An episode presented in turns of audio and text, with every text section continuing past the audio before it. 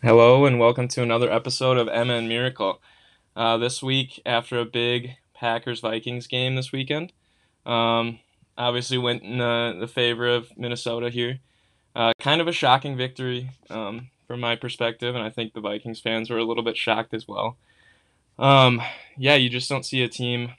They lose to Atlanta and are struggling and don't really have an identity, selling off pieces, and Ngakoue is gone you just don't expect the Packers to come out and lose to them. Um, yeah, Wood, you want to give your thoughts first, and then I can kind of go. Yeah, absolutely, Drew. Like you said, a completely unexpected win for the Minnesota Vikings. Even a big Vikings fan such as myself did not see that coming. And you look at the Vikings, like you said, trading off a guy like Yannick Ngakoue, who's obviously maybe not the best fit in the defense, but still performing at a very high level statistically. And then, you know, you're already down Mike Hughes and Holton Hill. Cameron Dantzler was on the COVID list, ends up playing, but then ends up getting uh, carted off in a very scary injury. Yeah. Looks like he's going to be okay now, thankfully. But, you know, you lose him. You're already down your top guys. I think Gladney was. Gladney still ended Gladney up playing played, as well. Yeah. But then, you know, you even get guys like Kris Boyd and Mark Fields getting hurt. So you're down mm-hmm. to the mm-hmm. point where you have, you know, safeties playing cornerback. You had Adam Thielen wanting to go in to play cornerback. I mean, this defense is really just like Mike Zimmer said a couple of times throughout the week, pulling in guys off the street to fill in in that mm-hmm. secondary. Mm-hmm. So it's very impressive that the Vikings were able to um, hold together on defense and yeah. hold the Green Bay Packers to just uh, 21 points. Yeah. Um, and especially shutting down Davante all game too, pretty much. Um, yeah. After he went off for what 14 catches the week before. Absolutely. Um, elite wide receiver, if not, I think he's top two. Uh, him and D Hop. Um, but yeah, I mean, with all those guys out, you just expect them to target. Mm-hmm. I mean, they had a couple of their weapons out. Aaron Jones is out. Um, obviously, this upcoming week, they're they're down AJ Dillon. Tyler Ervin was out for a few weeks before that, and Jamaal Williams is also out because Dillon as well. So the COVID issues are another thing coming into this next week. But yeah, you just expect the Packers um, to come out with that same passing attack and kind of that two-headed monster that they have going here. But yeah, just couldn't get it rolling on offense. I mean, the first half was dominated by time of possession for both teams. I mean, you had four total possessions, no stops. So 14-14 at half, and Packers didn't come out offensively the same way that they were in the first half. Um, credit to the Vikings defense, I guess, but a little bit shocking. Um, mm-hmm. Yeah, I mean, you can tell they need some wide receiver help. I mean, it's obvious when they're down Lazard, um, and then you you lose a guy out of the backfield like Aaron Jones. Um, they need extra help because Valdes-Scantling is just not going to cut it as a yeah. wide receiver two or three. So, yeah, I mean, I mean they missed the trade deadline here. Um, they were looking at Will Fuller and other op- opportunities, um, but just didn't come through there. So, uh, yeah, it was very surprising for me from a Packers fan perspective. Uh, pretty frustrating game. So, yeah. Yeah, I think um, what was interesting to me was the fact that the Packers in that first half they were dominating time of possession. They seemed to be having a lot of success actually in the run game with AJ Dillon. And they got away from that a lot in the second half. And I thought that was pretty curious. Obviously, you do think that you could have an advantage targeting those, um, you know, fourth, fifth, sixth string corners on the Vikings. But, um, you know, like I said, they held up, and I thought it was very curious that they got away from that run game that was having success. It was a very, very windy day. Yep at Lambeau Field, and that's why the Vikings, I think, you know, ran the ball so much. You know, um, and even when Kirk Cousins did throw the ball, I think his average depth of target was like, you know, something around two two yards past the line of scrimmage. So when he was throwing the ball, it was you know dump it off and let the guy get some yards after the catch. Um, one very notable play was a ball he actually threw about four yards behind the line of scrimmage to Dalvin Cook, that he then took 50 yards for a brilliant touchdown great blocking as well for the Minnesota Vikings. Um, you do have to credit that offensive line. I think they are a bit better at run blocking than pass blocking, which may have helped. But a lot of those plays where Dalvin Cook broke off some big runs, you could see guys, you know, Brian O'Neill, Ezra Cleveland, Garrett Bradbury blocking down the field for him and uh, contributing in that way. So. Mm-hmm. Credit to Dalvin Cook, absolutely the best offensive performance this week, but credit to that offensive line as well. Yeah. Uh, yeah, the Packers defense is frustrating to watch from my perspective as well. It's just they have consistently shown the trend of not being able to stop the run. I mean, you saw it in the NFC Championship game mm-hmm. last mm-hmm. year, and that's should have been a point of emphasis in my uh, my mind in the offseason. Something you should have addressed in the draft. I mean, we could go into it with Jordan Love pick in the first round. yeah, when you could be a, a addressing issues that are more important and that are way more standout. Um, you don't you don't need a quarterback when you have a guy in Aaron Rodgers who's signed four more years, and you could be addressing issues that are clearly obvious they need to address. Um, the run the run defense, and you could have got a guy at D tackle. I mean, they got Kenny Clark, um, but more help in interior linemen. Um, and middle linebacker. Uh, they lost Blake Martinez, um, fill him with Christian Kirksey, who is injury prone, been out pretty much all year. So yeah, it's just uh, it's frustrating to see them not actually address anything in the in the first round and not address it using draft picks. And you didn't see them get uh, Aaron Rodgers any help on offense either. Um, so yeah, what what did you see on the defensive side of the ball in this game for for both teams? Well, I think that the Vikings defense, you know, they held up very well despite being down so many uh, key guys in that secondary. Um, you know, really got to give them a lot of credit there. Um, they still did not get a lot of pressure on the quarterback despite DJ Wonnum's, you know, sack to strip fumble sack to uh, clinch the game there. You really still are not getting a lot of pressure from what's a very young defensive line from the Vikings that just traded away Yannick Ngakoue. You know, it's you know that's something that's going to need to be improved upon in the coming weeks if the Vikings are going to continue to try and you know stay competitive, rack up some wins, which they do have the ability to do with the pretty soft upcoming schedule here. But you know that that's something they'll need to look at. You know the secondary played well, all things considered, and um, one standout performance I'd really love to highlight is uh, Eric Kendricks. Um, maybe one of the best plays of the game in my opinion was um, his pass breakup, he got matched up with Davante Adams over the middle and went stride for stride with him, broke up the pass beautifully. I mean, that's just that's elite level play right there, mm-hmm. and that's what you expect from your all pro yeah. all pro middle linebacker. Yeah, and you you you hardly see D backs uh, managing Davante and seeing a middle linebacker going out there and making a play like that is mm-hmm. incredible. So, yeah, that's what you expect from an all pro guy, and making plays like that is what's yep. going to make him stand out, and that's huge. Um, yeah, uh, Vikings are kind of at a weird weird point in the season. Um, middle of the road, I, not even middle of the road, uh, two and six record wise, but in a weird middle ground, I'd say, where you're competitive and could have been four and four, but um, yeah, you you can't really say that they have a shot at a playoff run, especially in a competitive division here with the Bears at five and three, Packers are five or yeah, Packers are five and two, um, and the Lions are even competitive this year, so it's going to be tough um, to even get a wild card spot this year for them. So that's a it's a weird point where some fans want to see a rebuild and others want to them to be competitive. Um, obviously, you got to win as many games as you can this year and, and push to be successful this year, but. Uh, definitely want to look at success coming forward for the, the next couple well, of years. Here's what I'll say: the Vikings, they're two and five actually. So I mean, oh, that's still yeah. by no means a great record, mm-hmm. and I don't want to defend that. Lions are at three and four, so if the Vikings can beat a very beatable Detroit Lions team that just lost a lot of key contributors this yeah. past week, you know they they pull even with them at three and five. Yeah. You then have coming up for the Vikings in the weeks after that. Mm-hmm. Um, you got you got a pretty easy run of games coming up. Playing the Bears, which is always a tough one, but then you have the Cowboys, the Panthers, the Jaguars, and then you get into a tougher stretch with the Buccaneers, the Bears, and the Saints, and then you end again on the Lions. Mm-hmm. So it, it is very possible that with the expanded playoffs this year, the Vikings are not out of it. Granted, it's yeah. a very, very difficult road they have in front of them, and I'm not saying it's likely at all. Yeah.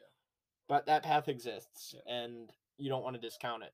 Mm-hmm. That said, I do think the Vikings should be looking towards the future as well. You shouldn't be going all in on this year with the trade deadline passed, a very quiet trade deadline across the NFL and the deals that you did see you know you weren't getting a lot of value back for some of these rental players, but um, I think they have kind of backed themselves into a bit of a corner, especially with this Kirk Cousins deal.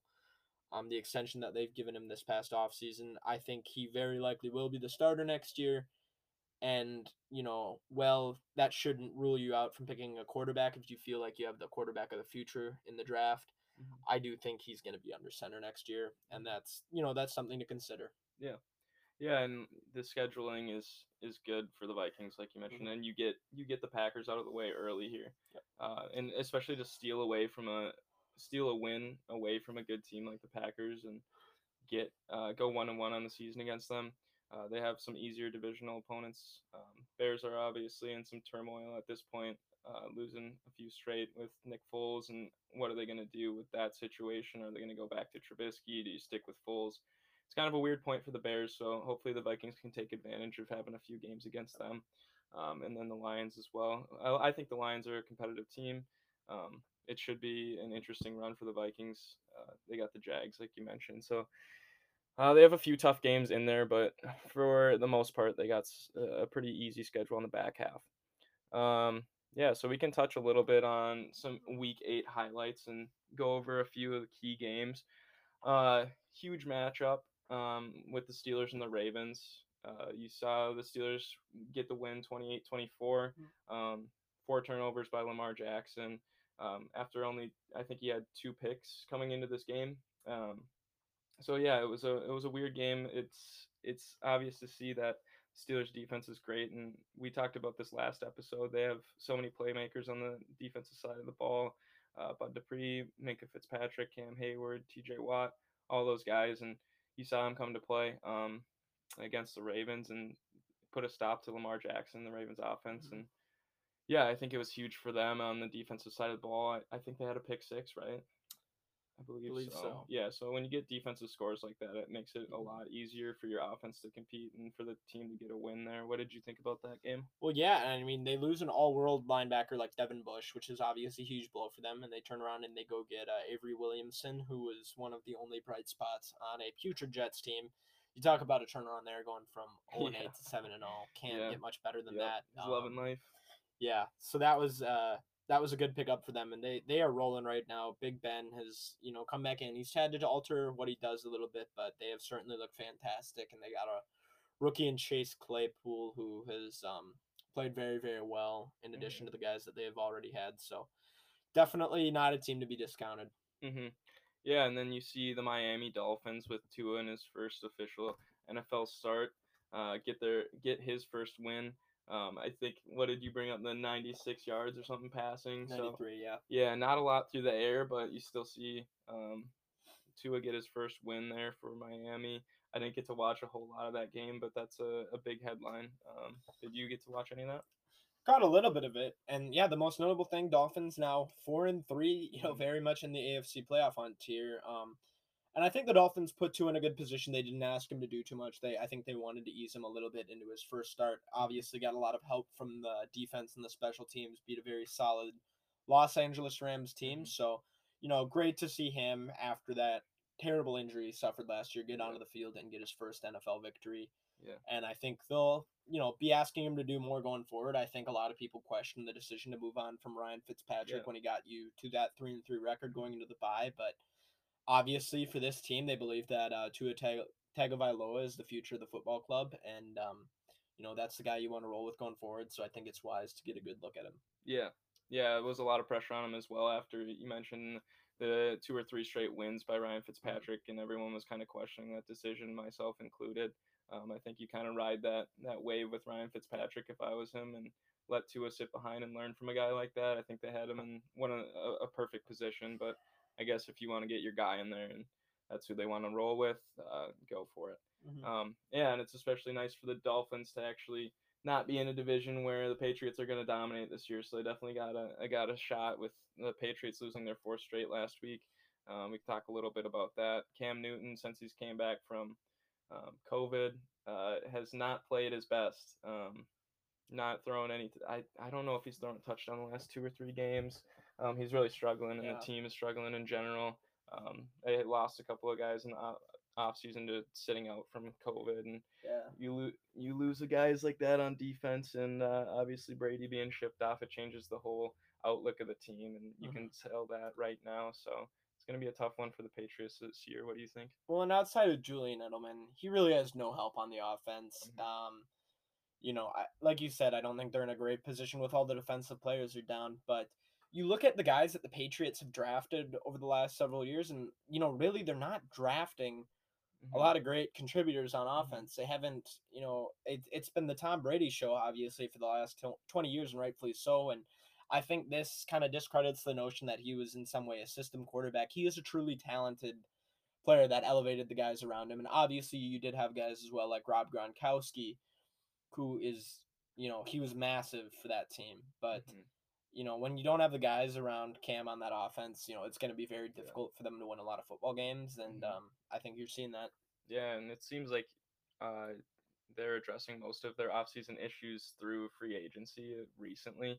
Um, you talk about them not drafting anyone. I don't think I saw some something on ESPN that they haven't had like an All Pro or a Pro Bowler that they drafted since 2012 or 2013. Um, so that was an interesting stat, and yeah, you you don't see a lot of um, homegrown talent on the Patriots. They usually address their issues through the free agency, and now it's coming to bite them a little bit. Um, and Belichick talked about it. I believe they kind of sold. They you got to sell out, and I mean it's well worth it when you win three championships in the last four or five years. So Yeah. uh, it's a it's a dynasty like no other. So Certainly can't complain if you're Yeah, a Patriots fan. right. I mean it was gonna have to come to an end at some point. So here it is. Um, yeah, talking a little bit about the Cowboys. Uh, I think they put up three points this week. uh, they are they are so bad. Um, yeah, I watch most of their games every week, and even when they had Dak, their defense, their defense couldn't do anything to stop anyone. They literally had to score on almost every possession to stay competitive in these games. So when you don't have Dak and he's not carrying the team, and the offense isn't uh, firing on all cylinders, and you got DiNucci out there, and I don't even think he's gonna play this week. I think it's Gilbert is gonna is gonna start. So Jeez. man, it's getting bad in um in Dallas, and especially even next year, you're worrying about uh getting Dak Yeah. re-signed and the money issues there. Um, it's gonna be a tumultuous couple of years, but they are just hard to watch sometimes. Well, to their credit, I do believe they actually put up nine, but those were all thanks to uh, Greg Zuerlein's leg. Yep. And yeah, I mean, you see against a Philadelphia team missing, you know, Miles Sanders. They got Boston Scott out there. They're missing a ton of guys off their O line. A lot of, you know, offensive starters. You know, they're just not looking competitive. Ben DiNucci, you know, God bless him, but he's certainly not an NFL starting quarterback for a competitive team. Mhm. That whole division is an embarrassment on the league right now. I mean, you're going to have possibly a five or six win team hosting a home playoff game. Yeah. So it's it's really just tough to watch, and you know, Yeah. I don't really have any sympathy for Cowboys fans, but um, you know, it's just it's hard to watch those games because it's not a level of football that Mhm. You know should be put forth at an Yeah. NFL level. Yeah, especially I mean, we get all these games on prime time. Mhm. Everyone in America has to watch the NFC East almost every week on prime time for whatever reason. Cowboys are America's team, so they're going to get a lot of prime time games and then they're putting out a product that nobody wants to watch. And that seems to be the trend with Monday night football and Thursday night football. You're getting a lot of bad bad games. Um but yeah, it's something that um yeah, something that the NFL needs to really take a look at. I, I think it's the contract deals with Thursday night football, but um, yeah, it's it's terrible product that they're putting out Mhm. on some of these games on prime time, and uh, I think that needs to be addressed, especially Monday Night Football too. Um, moving into the Buccaneers, um, going into New York and stealing a win late there, um, that was big for the Buccaneers. I mean, yeah. Daniel Jones. You talk about the last play. Um, they're down two after they, they get a touchdown late, and um, you can talk about the PI call on Mhm. Winfield, but I actually liked the call. I thought it was a very bang bang play, and for the refs to get together and discuss it and pick up that flag, I think was the right call. I mean, you Yeah. the, the refs in the earlier game with the Packers, I didn't like them picking up Tanyan. I thought that was one of the most blatantly PI calls of the Yeah. game, and that for them to get together and pick that up after they initially called it was baffling to me. But yeah, I thought in that scenario that was the right move. What did you think? Yeah, I think you know you got to give Daniel Jones credit. Um, throughout a lot of the game, he was missing on a lot of throws. Like there were so many times where he's overthrowing guys, but that was a heck of a strike there in the end zone, and um, you got to give him credit. Um, I mean the Crazy catch by Golden Tate. Too. yeah, it's got to be concerning for the Buccaneers that you even let the Giants be in this game this late. That Mhm. is not a good New York Giants team. They, you know, you don't have Saquon Barkley. I mean, it, it's not a team that should be making that game close at all. And I think the Buccaneers, you know, were struggling to finish off drives a lot of the games. You saw Tom Brady getting very frustrated on the sideline, and I think you know that might serve as a wake up call for them that they need to um, prove on offense a little bit. They honestly, their defense might be better than their offense right now. Oh, yeah. You know, they have Oh, yeah.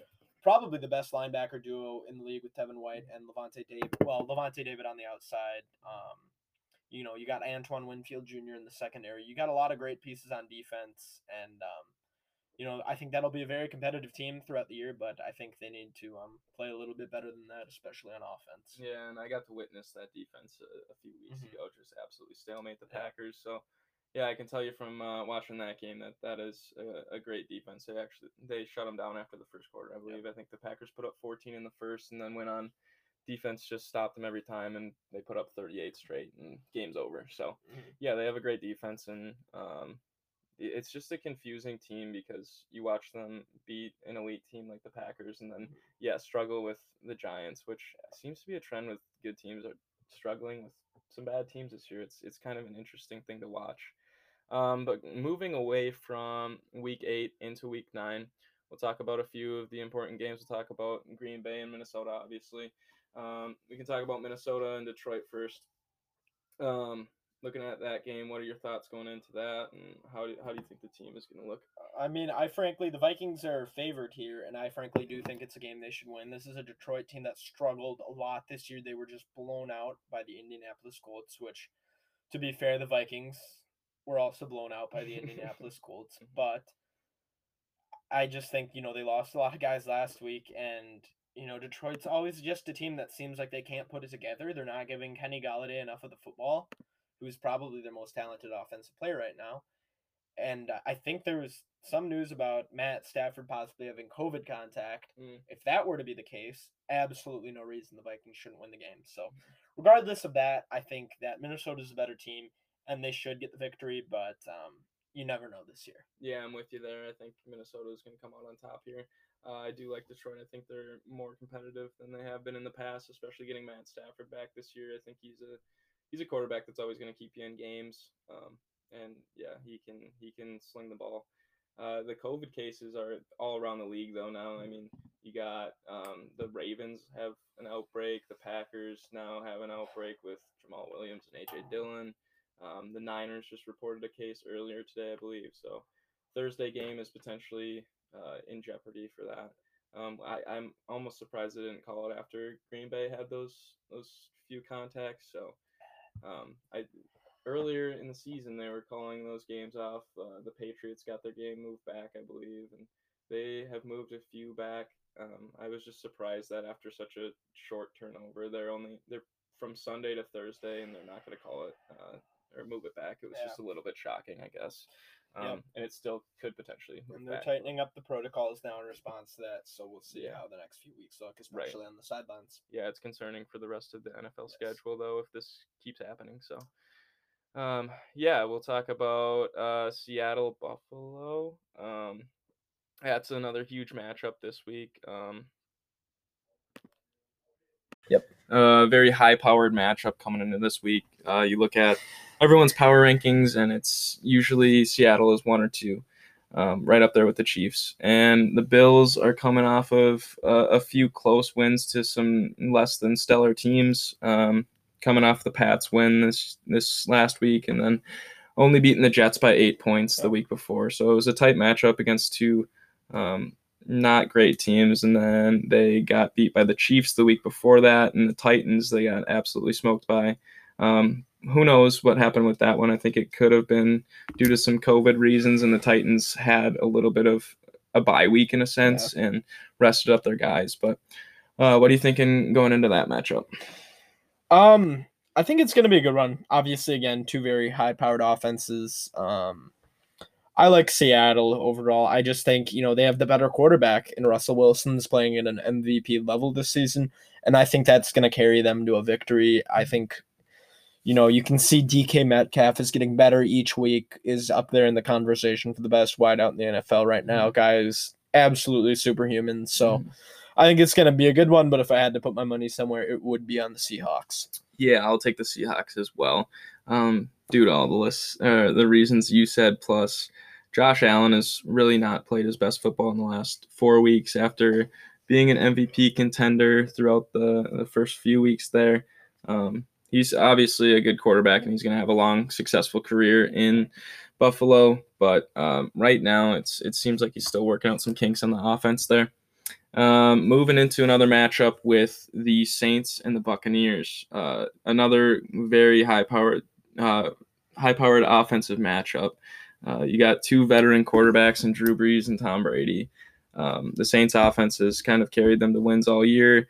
Tampa, I think, is more two dimensional, where they actually have a defense, and uh, we talked about this earlier. With they they can get stops when they need to, and they have a lot of playmakers on that defensive side of the ball. So it's not just the offense and Brady necessarily carrying them. I think it's more of a two dimensional attack rather than uh, I think New Orleans kind of is in more of these high scoring games that they find themselves in a lot of the time uh, because they don't have a stellar defense. It's it's kind of similar to Green Bay's situation in my my thought. Uh, what do you think about that matchup? Yeah, you know, they're definitely not perfect teams. I think, you know, if they could get Michael Thomas back, that would be great because their offense right now is predicated so much on Alvin Kamara. You know, and you see again, like we mentioned earlier, the Bucks struggling so much last week against the um the Giants. So it's definitely going to be a toss up here. I, I would put my money on the Bucks, but it, that'll be a good game between two very uh, talented teams. Yeah, and both have a, a, elite wide receivers, mm. especially Tampa. Now that they picked up Antonio Brown, you mm-hmm. got three number one wide oh receivers. Oh gosh, that's going to yeah. be that's going to be such an interesting dynamic, yeah. though, in my mind. Uh, you got three number one wide receivers who are all probably going to want a lot of touches. Mm-hmm. I, I, don't think Evans has nearly seen the amount of touches he has no. in previous years. So Scotty Miller sure interesting. Has. Yeah, right. For some they're reason. getting him. they're getting him involved. getting but, him too involved. Right. So it's it's very interesting situation there. Hopefully, none of them are uh, gonna have some diva moments, and hopefully the team chemistry is oh, there. Yeah. Um, I don't know who I'll take on this one. I think, I think I'm leaning towards Tampa Bay. Uh, just just because what I said, the the two dimensional attack, and I think they have a very good defense mm-hmm. that can carry them to wins. So mm-hmm. that'll be important in this game against Drew Brees and Alvin Kamara. And uh, well, it's a totally different ball game if Michael Thomas is back. Though. Yeah, that is a huge point of emphasis. Um, and then we'll talk about Green Bay and San Fran. Um, uh, NFC Championship rematch from last year. This one's going to be interesting. Um, after seeing them in the NFC Championship last year, not being able to stop the run, and seeing them again get torched by Dalvin Cook last week on the uh, in the running game, it's seems like they know what their game plan is going to be coming into this week. Um, I am not super confident as a Green Bay fan that we are going to be able to stop the run. Um, I know is Raheem Mostert still out? Well, here's what I'll say. Mm-hmm. I would be confident as a Green Bay fan because Jimmy Garoppolo is done likely for the year. Yeah, George Kittle is out right. likely for the year. Mm-hmm. I'm not sure if Mostert will be healthy, but mm-hmm. Tevin Coleman's still banged yeah. up. You do have, you know, Jerick McKinnon, JaMycal Hasty. I think the run game, the backs are effectively interchangeable because it's just the scheme. But you're going to have Nick Mullens under center, and he's not going to have mm-hmm. his top weapons. So I think, you know, San Fran's defense is always a factor, even with Bosa out. But I, I just think they're going to have an anemic offense that Green Bay mm-hmm. should be able to sell out to stop the run. I don't think Nick Mullens mm-hmm. is going to be able to beat them through the air. Mm-hmm. And I think this is a game a game that Green Bay should and needs to win. Yeah. But Green Bay is also missing a lot of weapons. I mean, they are. They're going to have Tyler Ervin starting at running back. Uh, Williams and Dillon and Jones are all out. So mm-hmm. it's up to Ervin to carry that backfield, hopefully he can do it. I don't know what the status of Allen Lazard is, but um, yeah, I don't know. There's a lot of missing pieces on both teams. Obviously, losing Garoppolo is a big piece that I mm-hmm. semi forgot about before this. So yeah, I don't know. It's I'm gonna take my boys, obviously, mm-hmm. but I think it's yeah. gonna be closer than people expect with Garoppolo out. I, sure. I think Green Bay's kind of struggling right now. For sure. Um, yeah, we'll move into. We'll just touch briefly on uh, the MLB and the NBA. So uh, we're probably a week or two out of the World Series um, against the with the Rays and the Dodgers. Um, game four was a big game for the Rays. We didn't really get to talk a lot about um, the MLB playoffs, um, but yeah, the, I didn't get to watch a whole ton of it. Um, game four, I saw the last few innings and especially that last. Yeah, I watched like the whole ninth inning with that little league type play um, at the end with two errors on one play, mm-hmm. uh, kicking the ball in the outfield and then not getting the relay home. Uh, was just yeah. a killer when they had Arozarena dead at home. Um, that was a big game, but the Dodgers were able to pull it out in the end, and I think that was typically what most fans were expecting. Yep. Um, Dodgers have a great pitching staff and a great lineup, and multiple MVP, MVPs on their lineup. It's just hard to compete with. What do you think? Yeah, I mean the Dodgers you know, ultimately we're the better and more talented team, and you got to give them props for that. Um, you know, I'm the Rays put up a good fight, and it's nice to see a team like that compete. You Mhm. know, kind of against all the odds. But I will say this, you know, despite the Rays being there, you know, I, I think it was the same old for a lot of people with the Dodgers, and there's a reason it was the got the lowest ratings in a very long time. Um, at the end of the day, you know, I think it was a very good, fairly memorable series, but it's not going to be, you know, the greatest of all time. You got to give a lot of credit to Randy Arozarena. I mean, he was just absolutely fantastic. I mean, I thought you could even give him a shout for MVP on the losing team. So Yeah, yeah. it was really um it was good to see the Rays make a run like that, but um it's going to be a very interesting offseason here in the MLB. We can get into that in the next uh, coming weeks, but Mhm. um you see some guys I can touch on briefly there. You see some guys like Brad Hand had a $10 million option decline. That's a guy that's been one of the top relievers in the MLB. You see Charlie Morton, $15 million in one year. Mhm. Was fantastic in the playoffs. Had, you know, a, he struggled in his World Series start, but was lights out against the Yankees. You see Kolten Wong, a former Gold Glove winner, one year, $12.5 million option decline. So you're already seeing a lot of these teams, you know, with the effects of the pandemic. Mhm. Um, it was reported that MLB lost a lot of money last year. And you're seeing these teams maybe starting to uh, tighten their purse strings a little bit. So it's going to be very, very interesting to see how teams, you know, namely the Twins, will be approaching this free agency period. Yeah, yeah, absolutely. And we mentioned Arozarena. Um, guy absolutely carried him through the playoffs for the most part. Um, I think most of the guys on the Rays lineup were batting low 200s, if that. Um, you didn't see guys like Austin Meadows, who you saw last year with the breakout season. Mhm. This year, I don't think he Mhm. stepped up as much, but um, yeah, a lot of those guys weren't coming to the plate, and uh, Arozarena saved them in a lot of those situations. Um, and even Kevin Cash admitted to that uh, when they interviewed him during the middle of the game. He's like, "Yeah, our, our guys need to step up. Randy has pretty much carried our ball club." Yeah, one bringing up Kevin Cash, the one thing I have to touch on, Hmm. I cannot believe he pulled Blake Snell in Game Oh, Six. yeah. I Oh, you, yeah. you struck Oh. it. You struck out half the guys Yeah. you faced. You're only at 70 pitches. I Mhm. cannot believe he didn't roll with his Mhm. guy there. I think that was Yeah. Just an unbelievably bad decision by Kevin Cash. I don't know, you know, if there's an analytic decision behind it, but I just cannot. No matter what, I can't agree with Yeah. that. You got to ride your guy there. I think yeah, majority of the baseball world was confused by that move. Yeah. Um, you you're in game six with an ace in, and this is an elimination game. You have to win this. This and he's not going to go game seven anyway. It's not like you're saving his arm for anything. Let him ride Yeah. until he's done.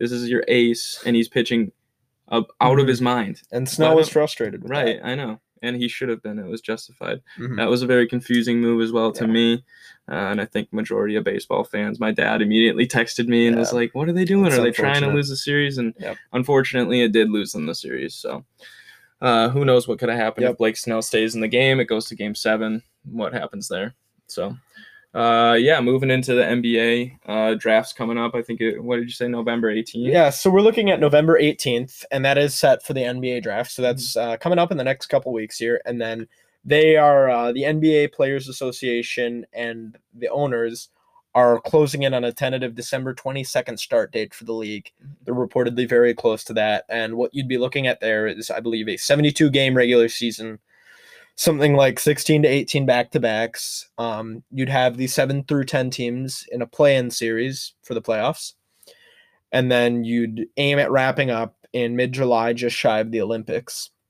So that would allow you to fulfill all your TV rights deals, not be overlapping with the Olympics at all, and wrap everything up in order to get the season back on your normal October to June track Yeah. going into the next season.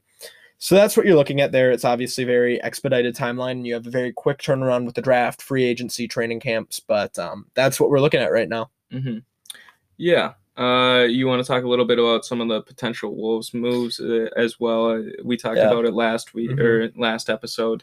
Um, potentially going to move the pick. There's a few prospects that the Wolves are thinking about. Uh, where do you think they're going to go with this? Yeah, so I think the Wolves are obviously very happy to get the number one pick. You'd obviously rather have the ability to pick higher rather than being lower in the draft. That said, the Wolves are in kind of a good and bad position at the same time. none of the guys that the Wolves are considering for the top three, which are LaMelo Ball, Anthony Edwards, and James Wiseman, are perfect fit for the Wolves for various reasons.